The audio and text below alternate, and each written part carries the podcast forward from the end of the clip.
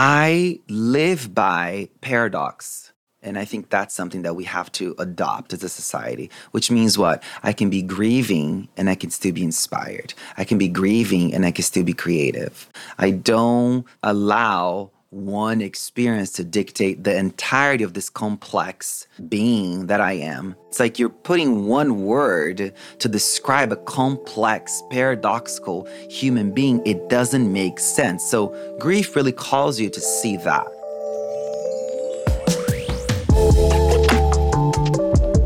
I think our society doesn't have time for grief. You know, like your mother die, your partner die, or your kid dies, whatever, and you're thrown back at work right away, you know? Literally work, like just life continues? No, like literally, your corporate job will require you to be back at work on Monday. You know. You know, I just, I was just uh, Amber from the Grief Gang podcast. I'm not sure if you're familiar with her. She just posted something today about that, about discussing that specific topic about trying to get more time for people that are grieving and the and that, and that leave after work because that is a discussion. Who else was I talking about? I talk about this too much, I guess. There was another discussion about that how just life just there's nothing stops. Yeah nothing stops. It just literally keeps going. So no matter who you lost or whatnot, you still have shit to deal with, whether it's cleaning out the house of that person. is like little details of grief that I don't think are mentioned even as much as like the grief process as a whole. We talk about mental health and emotionally, yeah, which is obviously a massive part of it and important. Yeah. But there are those logistical details after losing someone that makes it almost harder. Insane, insane, and just not having the time to to be with that. And yeah, I think I think we're death phobic and we're grief phobic. Our, our society just doesn't really know how to talk about it. And we, we go to school to learn, you know, things that we don't need to learn when we should be talking about death in school. We should be talking about our mortality. We should be talking about our the fragility of being human and the preciousness of being human and really the inevitable event that we're all invited to, our death you know preparation for that. So many people die with so many loose ends. Like n- there's so many things that people who are even you know older are not even preparing. They're not even preparing. There's so much so much preparation. I noticed with my mom's death it was just like this enormous expense. Thank God I'm in a privileged position now to be able to like afford a funeral and afford all the ins and outs of to make it beautiful. But I can only imagine when you are in a struggle bus and you don't even have capacity to make your ends meet and a loved one dies and you you you can't afford to to do something beautiful for them. You know, our society doesn't it doesn't create the systems for us to to die well you know and it's it's really alarming. So there's layers that i have been uh, kind of shoved into to learning but also a couple years ago i actually started to study um, the the death process through my lineage. So it's a very buddhist approach to the death process which calls for us to be awake during our death. And in my mom's death she was in an induced coma which is a hard conversation that I've had to have with my brother and my father because they, with the doctor, they made that decision for her. And through the lineage, what we're asked to do is to not induce a coma so they could be awake even through the, the pain and the despair and the discomfort that's happening at the last few moments, you know, so they can actually hear the prayers. Because within the lineage, if they hear a, a, certain set of prayers just before they take their last breath, we're creating the cause and conditions for them to actually have a better rebirth you know, in in a Judeo-Christian kind of um, colloquial understanding would be for them to like go to heaven per se. But for us in the Buddhist lineage, we believe that they, after 49 days, they are reincarnated. They have another life that they will be living out and processing through the things that they didn't get to finish in this life. So I'm doing these prayers, and the nurses are really uncomfortable, really uncomfortable, you know? One of the reasons why I feel called to like speak to you and other grief um, people in the space is because we need to normalize humanizing death and open up the space for people to do their ritual practices in that space. You know, the de- the the body has to be ushered out of the hospital within a certain a certain time frame. There's no time for ritual. There's no time for us to even process or be with what just happened as it's happening. We're kind of shoved from one thing to the next. The doctors and the medical system has they have a checklist of things that they have to do as soon as the body is pronounced dead. And I noticed how inhumane that was for the family members and how traumatizing that was for me to be sobbing on my knees and still having to participate and do my best effort in that ritual of passage that I had taken a vow from a lineage holder years ago and not be able to do it comfortably because the nurses are so uncomfortable and, and they have a schedule. Are you freaking kidding me that there's a schedule? Like that was so mind blowing to me. And that really catapulted me into doing this, you know, training that I'm doing now, which is clinical pastoral education at Cedar Sinai. Um, and it's where I get to offer spiritual care for uh, for patients, which is it just started. I just saw my first patient yesterday. Thank you, and uh, thank you. And like, what the fuck am I doing? It's terrifying, but also so exciting to really test my material and really emphasize the fact that we don't know what to say and words don't matter. It's like the quality of your presence is what matters when someone is dying. So there's a lot to unpack here because in at Cedar Sinai, they have, which is you know known to be the celebrity hospital across the world. It's the second best hospital in the United States, and I chose it intentionally because if they are the best, let's see what they're doing. You know, let's learn from the best, and then after I left my first day at the hospital, I drove to an ICU to see my friend's husband, who is in a critical uh, state. And arriving at that hospital and seeing that there's no chaplains, there's no spiritual care team, it's really alarming how privilege does create space for people to actually train an entire staff for the chaplains, the spiritual care team to be part of the medical team. It's amazing how when I'm charting the patients, my notes are within the medical team. You know, it's mind blowing that we have this. And thank goodness for this amazing hospital that's doing this transformative work. However, you look at vast majority of the hospitals in the United States, which is supposed to be the nation that has it all fucking together, look in Brazil, the trauma that w- that happened not only when my mom died, but the aftermath of her death and having no one there to be with us or to, to just say to the nurses, give them the space they need. This ritual passage requires time. Get the fuck out of the way. You know, there was none of that. There was none of that because you are, because she died in the ICU. You know, ICU doesn't have doors, it's a fucking curtain. So I'm doing these prayers and I'm sobbing. I'm wailing and trying to do these prayers. It isn't a dead fucking language, right? So it sounds fucking strange. I already present myself in a really expressive way. So that is already a really, you know, alarming for people. So layers upon layers of the depth of the trauma that happened, not only when my mother died, but all the things that happened after the death of that where I am now putting the doctors and nurses on my altar. So I am not harboring anger, wanting them to suffer. I am now choosing to forgive them because they don't have the education that it takes to care for the dying, to care for the dead, and they don't have the trauma informed language to care for the family members. They're treating us like it's too many people and get out of the way so I can move on to my next patient. So with the work at Cedar Sinai, with the training that I'm doing at Cedar Sinai, it's really mind blowing to see that there are good fucking people doing really good work in traumatizing critical crisis places. But there's not enough, you know, there's not enough people. It's a thousand beds, and there is, you know, um, the training started, and there's 19 of us, you know. There's so much. It's so interesting that you're specifically talking about this. And again, even when I met you, I, it's a free flowing conversation. So I love that you went there and thank you for sharing all that. I want to unpack exactly, you know, maybe your curriculum, if you will, and what your what your plan is with that. That's interesting to me. But also, is interesting is the timing because I literally recorded a podcast yesterday with a, two amazing hospice nurses, and we had a dynamic of a discussion about how their job specifically, you know, they have a specific job, just like any job has specific duties. But in, in order for them to, to, to touch their patients emotionally, it's it's probably hard to avoid that, but it's also not part of their job. So it did make me start thinking literally yesterday into today, ironically, about that aspect of how you'd think someone else would kind of swoop right in and take over that next responsibility, which is after the death. And then the hospital does look at it as numbers, their schedules, and um, that's frustrating for the families that just lost someone.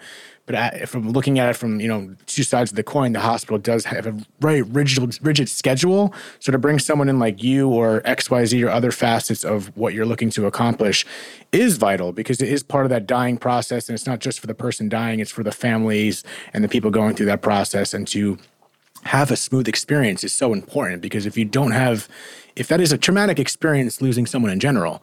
So if you have a transition period like that that just adds to the trauma. So I, it's amazing to hear that you're taking part in this. I had no idea until what five minutes ago. So yeah. i, I want to there's a lot to unpack here. This is exciting. So you lost your mom six months ago mm-hmm. december is, 25th 2022 and this is august 31st 2023 so that's a very short period. So prior to you losing your mother, was this on the forefront of your mind, this discussion of death and taking leaps like this? I would always speak about me wanting to live a very full life and share with my family and my community and my students about the the mortality um, consciousness that I have, that I speak about it every single morning when I wake up. Um, but I think we're always in a state of denial when we have a loved one that's sick and that's been sick for years. We keep trying new ways. You know, there's a part of me in the in my doctrine, in my lineage, that it is about living in a state of letting go, holding on to nothing because there's nothing to hold on to. Period. And then there's another part of me that's my mother it's my mother you know? It's my mother. I, she and she was a special mom and i can't not acknowledge that. She was a special mom. She was what you know i think growing up you would sort of name her as smothering or helicopter mom. And that is just languaging of people who didn't have the mom that i had.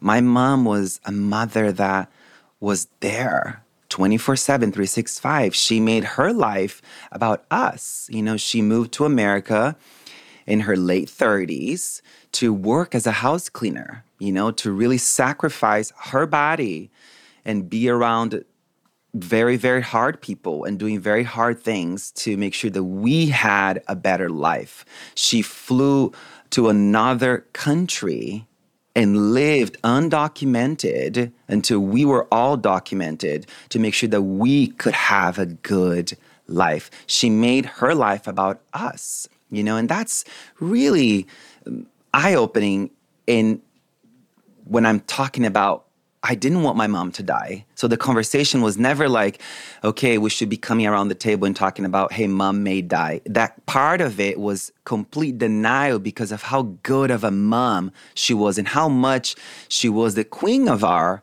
of our kingdom. She was the the head of it. She was the one that we called when things were good, when things were bad. She was the one that offered us the the, perse- the perspective that always helped us see ourselves in the world in a new way. You know, she was always that person. So, no, we didn't have any preparation. No, there was no talk about death. And I, in the nature of my work, it's so fulfilling to help people. So I quickly became a workaholic. And, and that workaholism, it's so beneficial so it's it's helpful for people. And it also you know courses through me the neurochemistry of, of help which is like the greatest high you can have is by helping someone else. So i just worked really hard and i made a bunch of money and i was able to help her go through treatments that most people don't even have access to.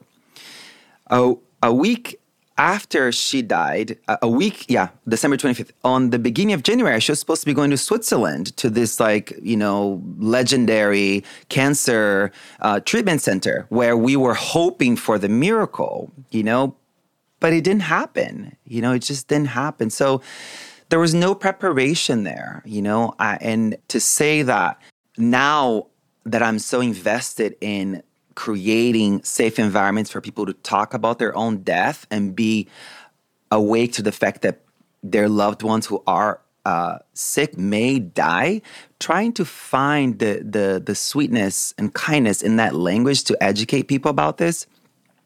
Um, it's still extremely difficult because we don't want to let go of the ones that we truly love and the ones who love us in ways that that you know that we don't even deserve per se, right? So, so with your lineage, you talk about Buddhism. Yeah. There is that the, the, the belief of you should let go because and not be attached, correct? Because we never we never truly have something. Yep. So how what is the process? Is there a process of with your lineage that teaches how to let go, or is it just something you're supposed to just figure out? That's a really good question. You know what I've been what I'm training uh, people in right now is when we learn to let go of our feelings as they visit our bodies, the simplicity of like you got struck with sadness, not in regards to death, not in regards to traumatic events. I'm talking about the simple little day to day anger, the simple day to day rejection, the simple day to day unmet need that's, that strikes your body with feelings, emotions. What I'm training people in now is educating them in the simplicity of learning to let go of those feelings as they happen as a way for you to learn to let go of things out there. When you master the letting go process in here, you are able to dance the dance of letting go out there. So it's not that there is a specific piece of canonical text or literature that can offer us the the ins and outs. It's very nuanced and it's very, you know, there's not a, a, a very it's not simple because the connection that we have with the with the living in our lives is every connection is different. So it, you you will let go in a different way you know the letting go process would be different.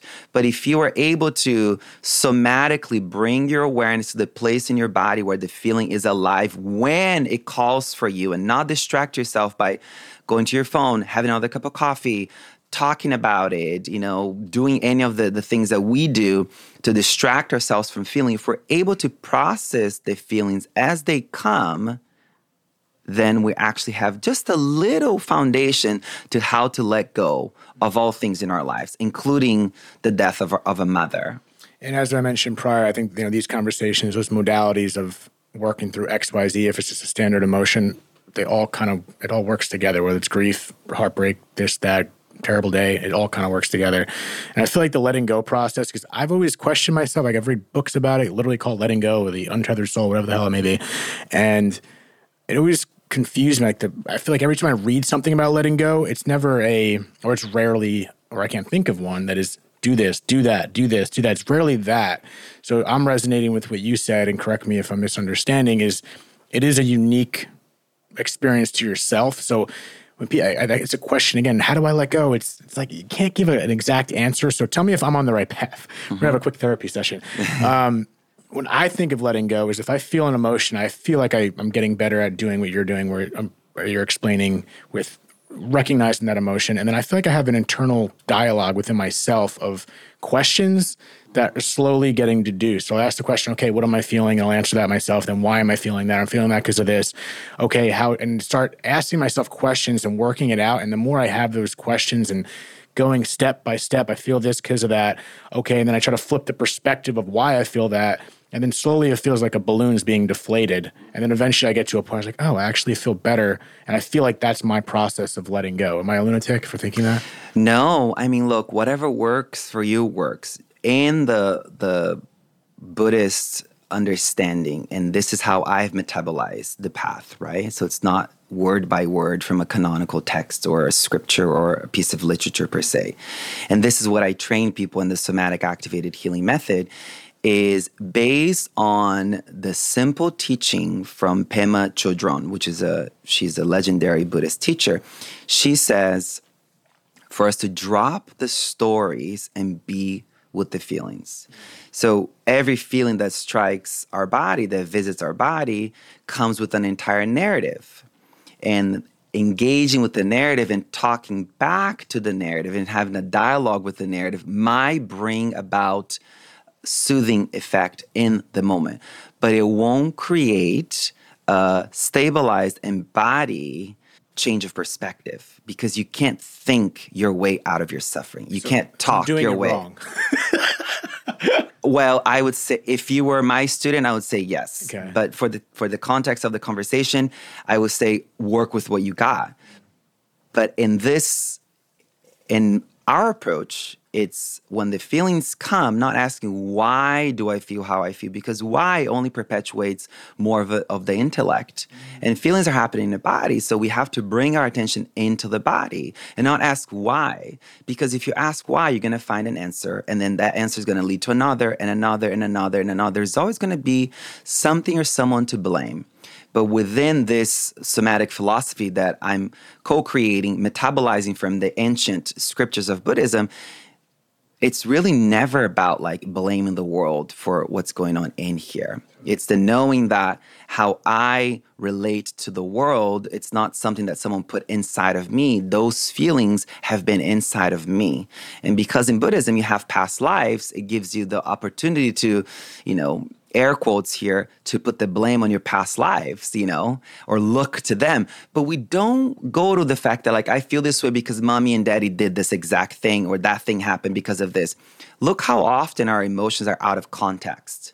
How often we feel extreme emotions, big textured emotions that are not they don't relate to the simplicity of our cappuccino not being uh, hot enough or not having enough foam or our uber driver talking a foreign language when you just want peace or our partner not saying hello or good night and it's specifically that we want and the dragon unearths you know?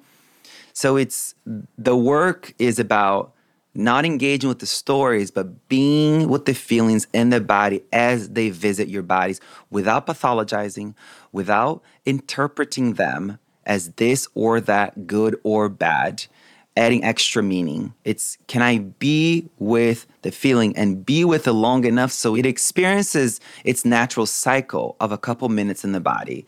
What perpetuates the feeling is the story we tell ourselves about the feeling.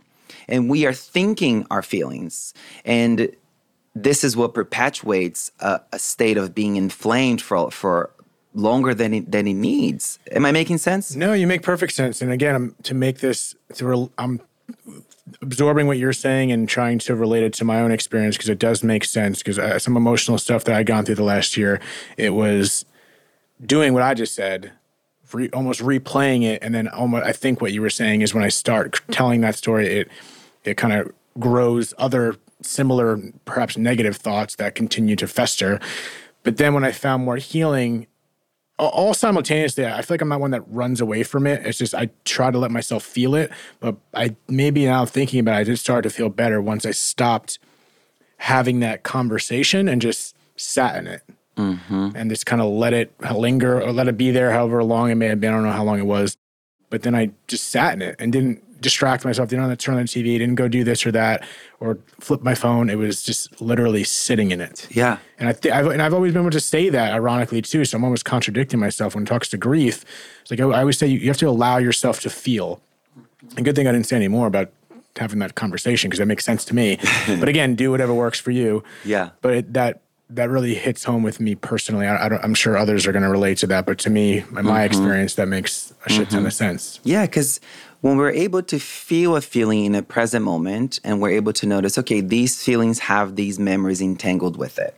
So if I'm going to process a feeling, I'm letting go of the emotional charge that's associated with that memory. And then that memory no longer flares us up, no longer intoxicates us, no longer clutters our perspective, no longer spills out hate from our mind, from our words, no longer, you know, um, makes our actions selfish. If you're able to be with the feeling in the body as it visits you, and you're able to notice, okay, these are the big stories that are associated with it. These are the big memories that are associated with it. And I'm able to be like, okay, big story, big feeling. Let me be with the feeling in the body as it visits me.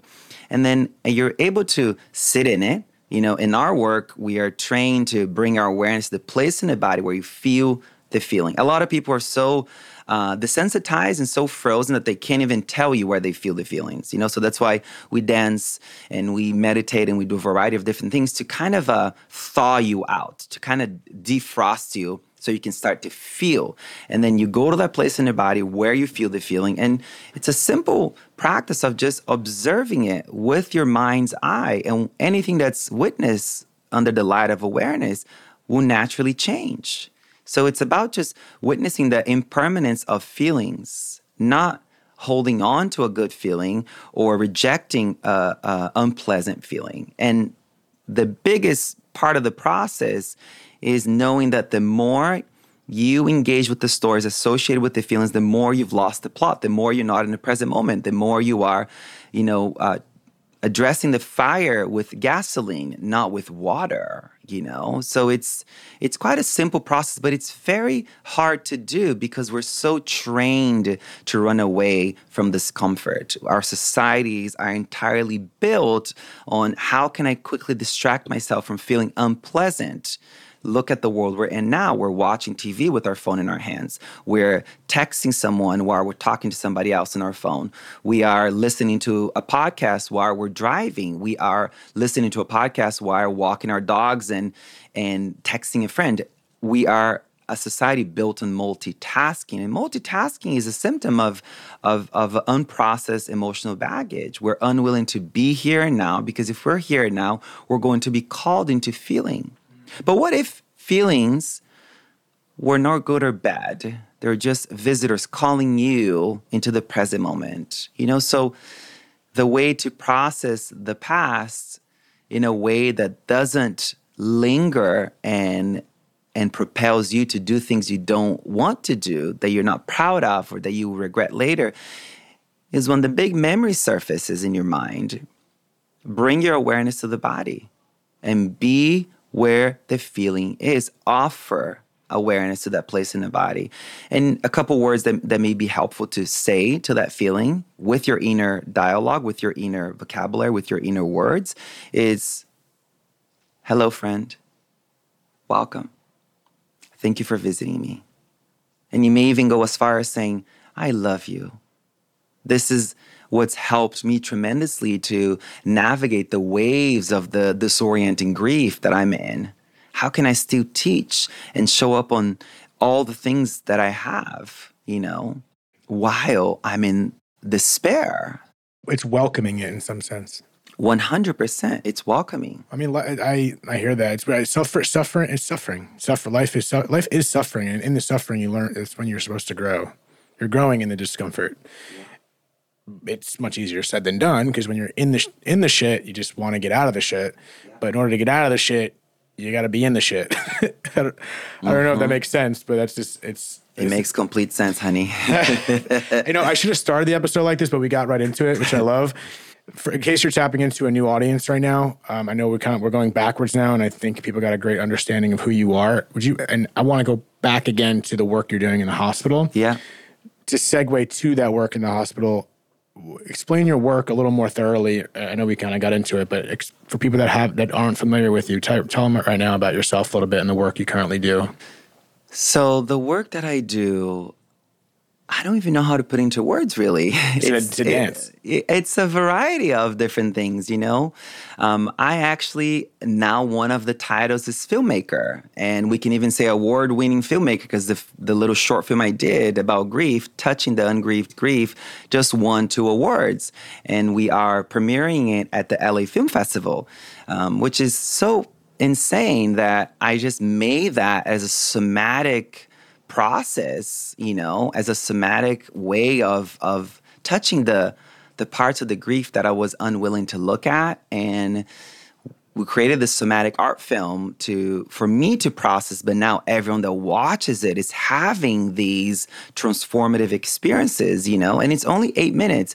So the work that I'm doing it it really is any way that the muse calls me to work any ways that the you know the the guiding force of inspiration propels me to do. On a more educational uh, perspective, I do have a, a, philosophy that we have co-created, uh, which is called somatic activated healing, that combines five different modalities, which is 20 somatic postures that are connected to the 20 most prevalent emotions that most people experience. And each of these emotions have a specific somatic postures that we have created.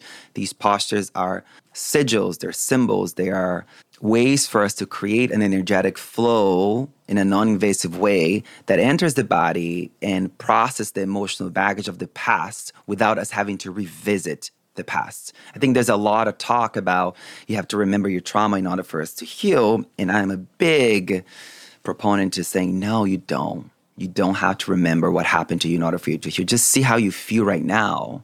If you're in a perpetual state of, of anxiety, depression, addiction, and I can speak from personal experience about all of these things because that was who I was before I understood the impact of not processing the past, of allowing the emotional baggage of the past to linger in my body. So, in the somatic uh, activated healing, we have somatic postures, we have the ecstatic dance which is a, a practice of helping people enter a state of trance where the past is dancing them, where you give the directions to the mind for the body to move in a really unhinged, monster like, wild like, freak like way. And the the directions that you're offering to yourself in that moment is for the past to dance itself out of your body, that this is a safe space for the body to dance the past out of your body. So the dance starts really, really strange, you know, and we create a very specific sonic journey for people that it may feel like you're dancing in a basement in Berlin and you should be high on ketamine for that in order for you to experience that but you don't you know i'm i'm sober and we we teach you know uh, lucidity and awakefulness through it. And there's a couple other components to it which is the practice of meditation. And it's a simple two practice of shamatha and vipassana. Shamatha is the concentration practice and then vipassana is the observation practice. So, in order for you to observe the feelings in your body without your biases, without your prejudice, without the past giving meaning to the feelings in the present, you have to concentrate your mind. So you concentrate, then you are able to observe. And then we have breath work, and then we have affirmations. So this is a little two minute explanation of what the method is about. So the way it looks like, it looks like a spiritual workout. It looks like a big, fun dance party. But what's happening inside, uh, it's pretty profound. And it's amazing to see that the work is helping so many people. And a comment that I get often, it's, five years of therapy in an hour. And um, it's not that I that I have a magic sauce. It's not that I'm a miracle worker by no means. It's just we're talking about simplifying the work and just being in the present moment where you can feel the feelings. You know. And it's it's it's literally right in line with everything you just told me about. You know, getting too into the story, and that's what I was thinking of. What you're saying is you can heal your past without visiting your past by not telling the story. And beautiful. You should quote yourself. That's beautiful. Not, did I just not say what you said? you said it. You said it in a simple way. It was like two minutes and two sentences. Well done, honey. I'm, no, I'm listening. This is this, this is. I mean, that's I good. You're good. Everyone else is listening to, but this is right on. I love this. This is great. This is fantastic.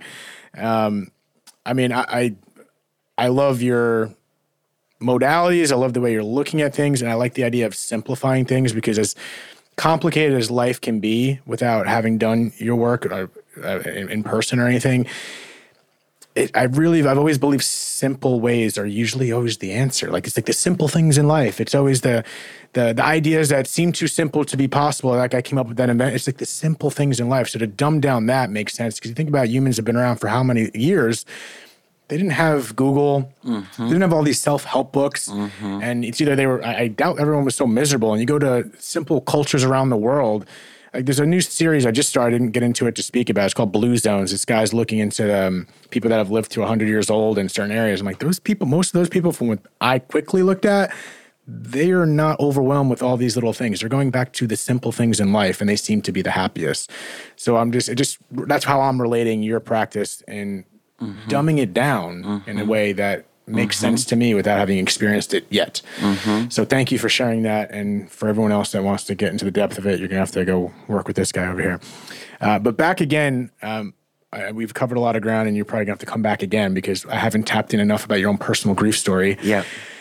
feel free to cut me off and share that if you'd like. But I am interested in what you're doing with Cedar Sinai in the hospital. Is this all relating to what you just told me, or is it a totally different avenue No. of the specifically about you just lost someone? And is it related to the Buddhist culture, or is it an overall process? Well, I am a, a chaplain intern, and the, the the faith that I represent is the Buddhists. We have a lot of uh, Jewish people, we have a lot of Christians, many different sects of Christianity. Cedar Sinai has their first ever Muslim chaplain intern, which is so wild to me that it's 2023 and this is the first time we have someone um, stepping in from that faith and helping people. But the work at Cedars is not doing this. It's the byproduct of doing this that gives me the capacity to be there. My work is really silent. My work is very often nonverbal. My work is to arrive at, at these rooms and create a safe environment for people to unravel and reflect without having to say very much. And, you know, in the teacher training that we do, training people to be somatic activated healers, a lot of it has to do with, yes, perform these postures in a really specific way. Yes, do the breath in a specific, do all these things in a very specific way. So much so that you can walk into a homeless shelter, that you can, which is part of my offering, part of my my my daily weekly schedule, or walk into the hospital or walk into a room where someone is in deep grief or in deep despair. And you don't have to say very much. You are so relaxed in your being that people feel safe enough to unravel. Your presence has the capacity to change the temperature of every room that you enter into. That is the barometer of a healer in my philosophy. And this is the work that we do at the hospital. It's it's very much very nonverbal. Can my presence communicate without words, you know? And regardless of people's beliefs, I think people innately know that outside the hospital, of course, but that feeling that of com- comedy intuitively when someone walks into a room, you just feel like that's a that ener- energy, whether you believe in it, like all that or not, doesn't matter. We've all experienced that in some capacity. So, Yeah. and that's so contrasting and beautiful in the hospital. We were just talking about how the ICU. I just had an experience in the ICU, not personally with my my mother, and witnessing the even just the the feeling of it, and and no, to no I'm not to no fault of the nurses. The nurses and hospital staff are amazing, but they're doing their job, and and there is a separate entity in regards to what you're doing and what they have to do at the hospital. Let alone the fact they're shorthanded, but that idea of contrasting the innate nature and nerves that hospitals give off, and then that transition to what you're bringing in a calmness. It's so important. It's so important.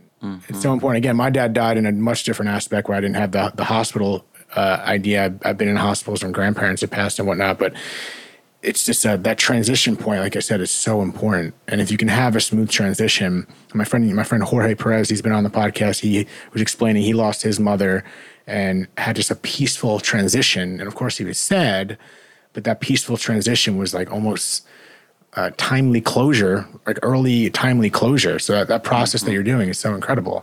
And props to Cedar Sinai, I guess, for doing this, right? Really, we have to applaud them. And it's interesting because they are one of the biggest uh, funders for the homeless shelter that I volunteer at on Fridays, which is amazing, you know, that they are have this robust spiritual care team and they're also helping to support uh, people who are unhoused you know in a neighborhood like venice beach where all the you know, vast majority of the of the the the neighbors there are really wanting to eradicate the homeless. They they're not wanting to solve homelessness. They're not willing to donate, show up, serve, help in any way, shape, or form. They just want to not see unhoused people because it triggers their own discomfort. It triggers their own insecurity, triggers their own confusion. So they rather not see the problem um, instead of trying to help the problem. And in California, we have 175,000 people who are unhoused. It's wild. It's insane. It truly is wild. When you mention the number, it's absolutely. I see it every day, but it's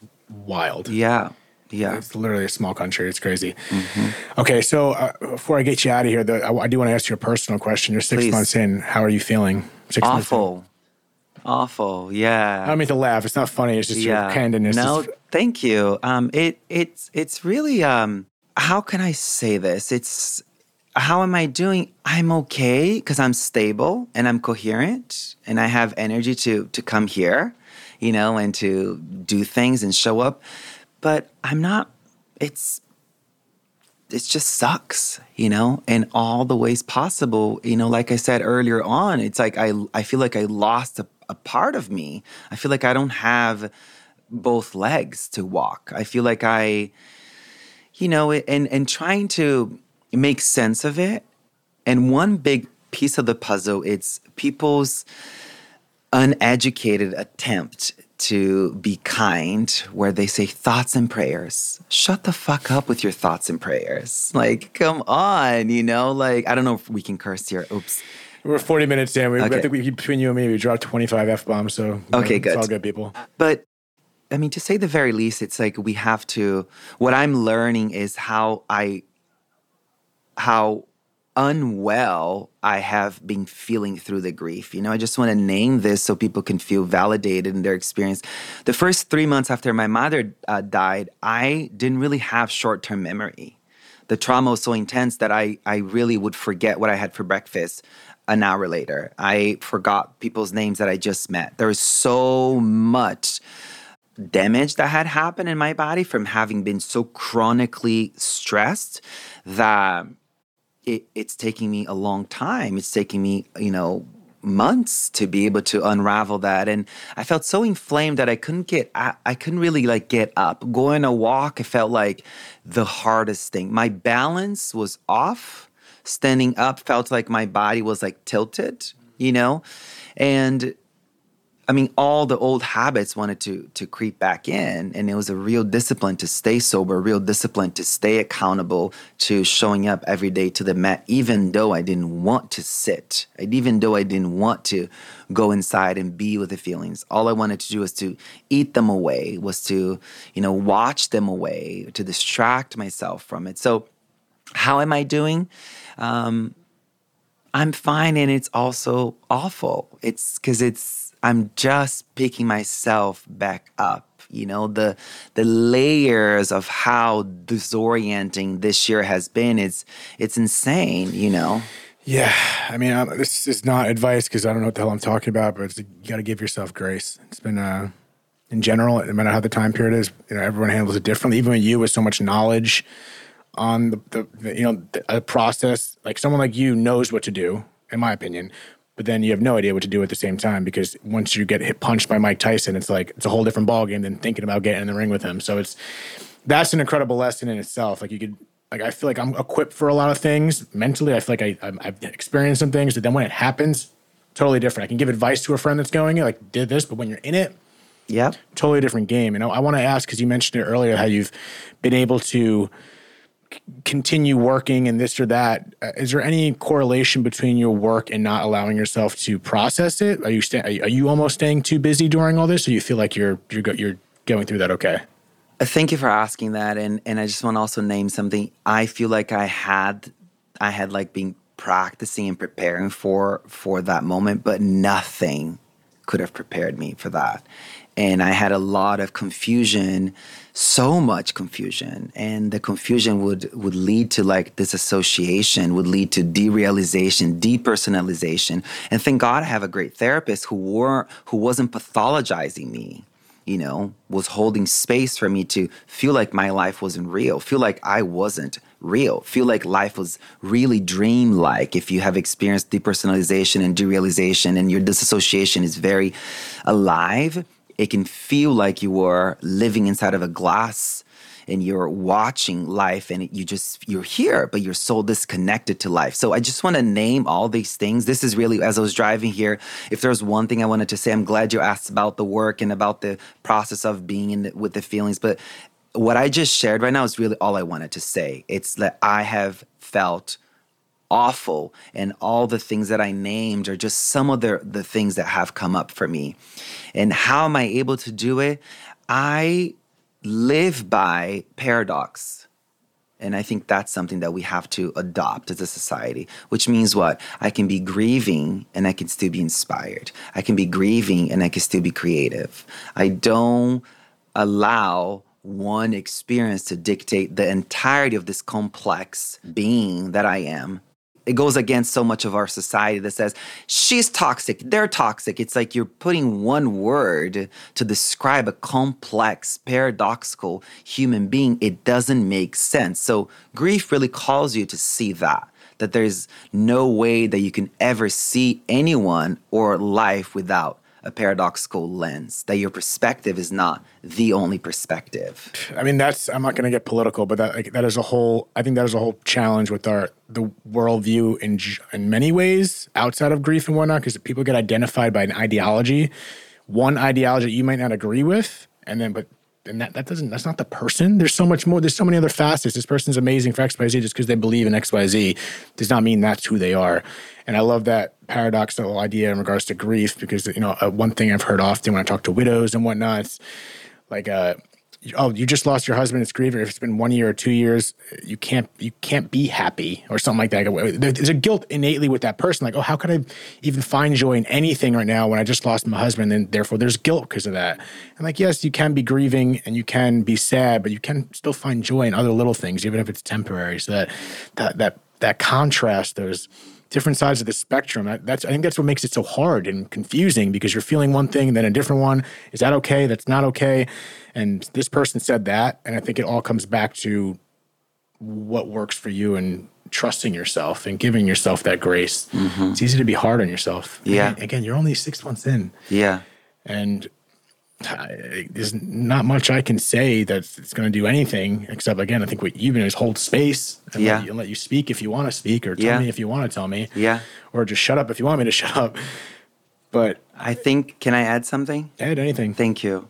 I think one thing that I have seen through this process is we don't have a society or systems that allows us to fall apart you we have are, to be rigid. You have to pull up and show up and be okay. Look at the culture of hello, how are you? Good, good. Hello, how are you? Good. Everywhere, constantly, how many times a day you are masking what's happening inside. So, in order for me to fall apart, because there was a, I entered the the third, the the, the fourth month, and at the end of the third month, I started to be able to like go on walks and start exercising again. And I was like, you know, kind of back feeling uh, just a little bit more in my body. I wasn't like hovering myself, I was more in my body. And I noticed that I started to, to be desensitized. And being desensitized with the grief was questioning did my mom ever live? Did she love me? Did I love her? It was like kind of, it wasn't like fully delusional, but there was an aspect of like questioning the, the the the depth of the connection. And I realized why that was happening was because I wasn't allowing myself to fall apart.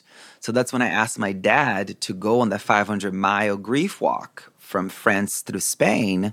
It's known as El Camino de Santiago. And the entire purpose of those 32 days, those 500 mile uh, walk that we did, was to fall apart and not have to show up to anyone or anything, to not have anyone to respond to, to not have nothing around us besides our only job was to be with the grief and walk, walk the grief and fall apart as many times as it needed for us to really not turn the page, not create new meaning, but to just experience it fully, to allow the the cycle of the grief to come and go, and then come again and go again, and then come again and go again, and notice the the you know the texture of all the waves and the the the color that it marks us, the the depth of our, our perception that becomes stretched with every wave that that that surfaces in the body so that that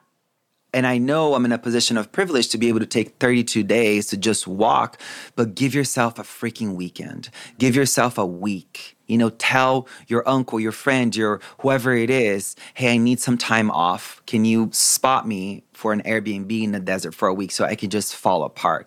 Reach out for friends. Create a GoFund for you to fall apart. See how how that will show up, for, like how the world will show up for you. I need time to grieve. Can you can you can you the community support me through this process? But we need to fall apart and not give a fuck. I think there's a It's our sadness.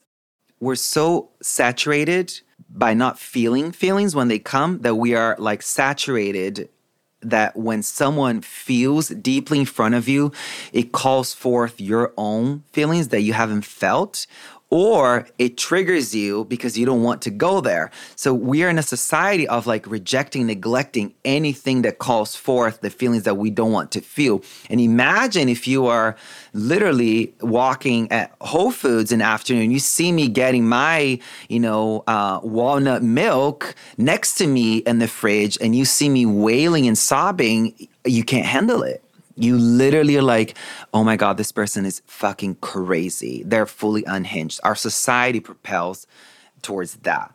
But take yourself out of society for a while so then you can feel strong enough to cry at Whole Foods when you need to cry. You can feel strong enough to say, shut the fuck up. This is my process. Thank you very much. And I'm in it and I'm and I'm I'm in it, you know.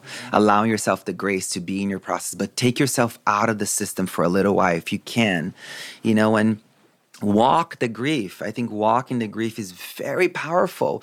Dance the grief, paint the grief, you know, write the grief, but be with it in a concerted effort. I think a lot of people when I when the post of my dad's uh my dad and I's walk went went viral, it became a portal for people to realize that they didn't grieve in the ways that they wanted to because they were shoved back into work. They were shoved back into life. They didn't take their parents' ashes to that place. It's still sitting on top of their fireplace 7 years later.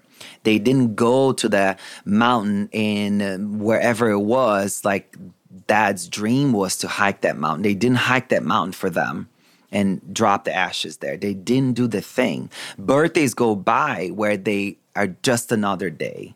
You know, like get a picture, light up a candle, get the cake that mom liked, sit down, cry, sing their favorite song.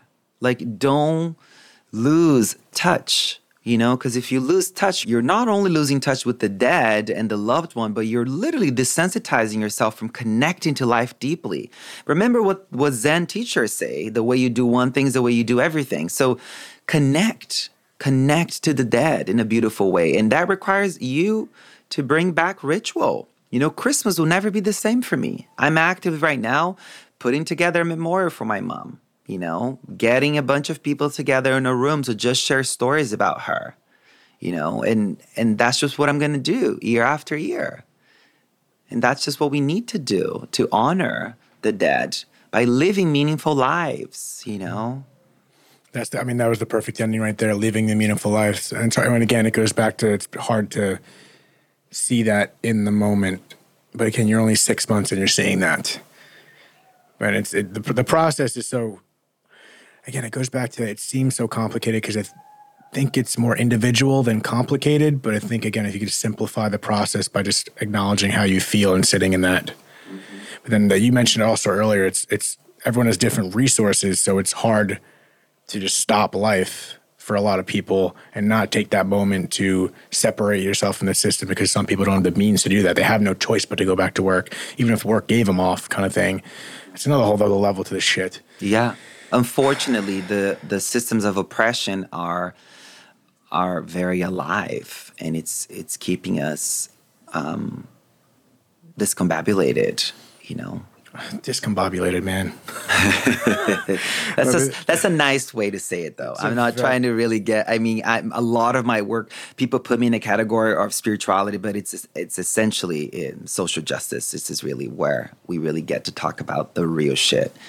Um, it's dismantling these systems that don't allow us to be humans. You know, they move us to perform outside of the cycles of nature, which we are nature. We're not meant to produce. We're not meant to to be in harvest season 365 24/7 you know and when you experience a natural process of death which all of us will you know um, and we don't have time to just be with it it's it really is alarming you know i wish that i wish i could i wish i had a farm to just say hey someone died come fall apart here come take time to just fall apart. You're safe to fall apart here. So, you know, maybe the dead talks will will create a, a, a fall apart farm at some point. You know, place to go. yeah, a place to go to just fall apart safely. To just be, you know, with the grief. Um, You got to fall apart to put yourself together. say it, honey. Yeah, yeah. That's the mic drop right there. Jesus. this is my, this is my dad. I, sorry, I've been holding this. I, I always keep it next to my, my dad's little bag. He had a kid, so this is just like keep it in the room. Beautiful. Anyway, that's me. Thank you. Uh, I feel like I'm just saying this. I don't know. We could talk off the mic. You can maybe you didn't like this experience, but I feel like I, I would love to have you back at some point and even cover any, much much more because again, you're so early in the process. Um, there's nothing I can do but just continue wishing you a, a healing journey. If there's anything ever I can do for you, whatever that may be, you got to tell me what you want. I don't want to assume what you want. I'll be there for you, and hopefully, this community and what you're doing is of some service to you in your healing journey. Because I know what you said is going to help other people, and maybe that's part of your journey in itself. Thank so, you. If, if there's anything else you want to say before we get out of here, plug yourself. It's, it's always, like I said this before, it's always the worst transition. To be like, plug yourself after this guy, but please um, share anything you want to say about yourself or anything we just talked about. The the last few moments are yours. I mean, what can I say? Peace out. Yeah, I big love to you all, and remember, it's painful to be human, you know, and that's okay. Mm-hmm. It's painful to be alive, and that's okay. And create the opportunity to fall apart. That's really all I wanted to say. And I just, all the hard things that I've gone through that may continue to happen psychologically, physiologically, I, I feel like, you know, know that if you're going through it, I've been there too. And there's there is a there is a it's not a light at the end of the tunnel, but there is a way to start to pull ourselves back together, you know? So yeah, I mean, that's all I got. Thank you. Thank you for having me. It was there wasn't that wasn't just all you got. There was a lot in there, and we could go on for another nine hours, I think. So Thank uh, again, thank you for being here. I'm gonna and you look in the the description, the show description, for more information on him, and uh, you can find all his work there and what you got going on. And I'm very grateful for the opportunity to speak to you, for real. Thank you very much. You're you're very good at what you do. Thank you. I don't even know what I'm doing. It's working. Thank you. Until next time, guys. Another episode of Dead Talks. Peace out.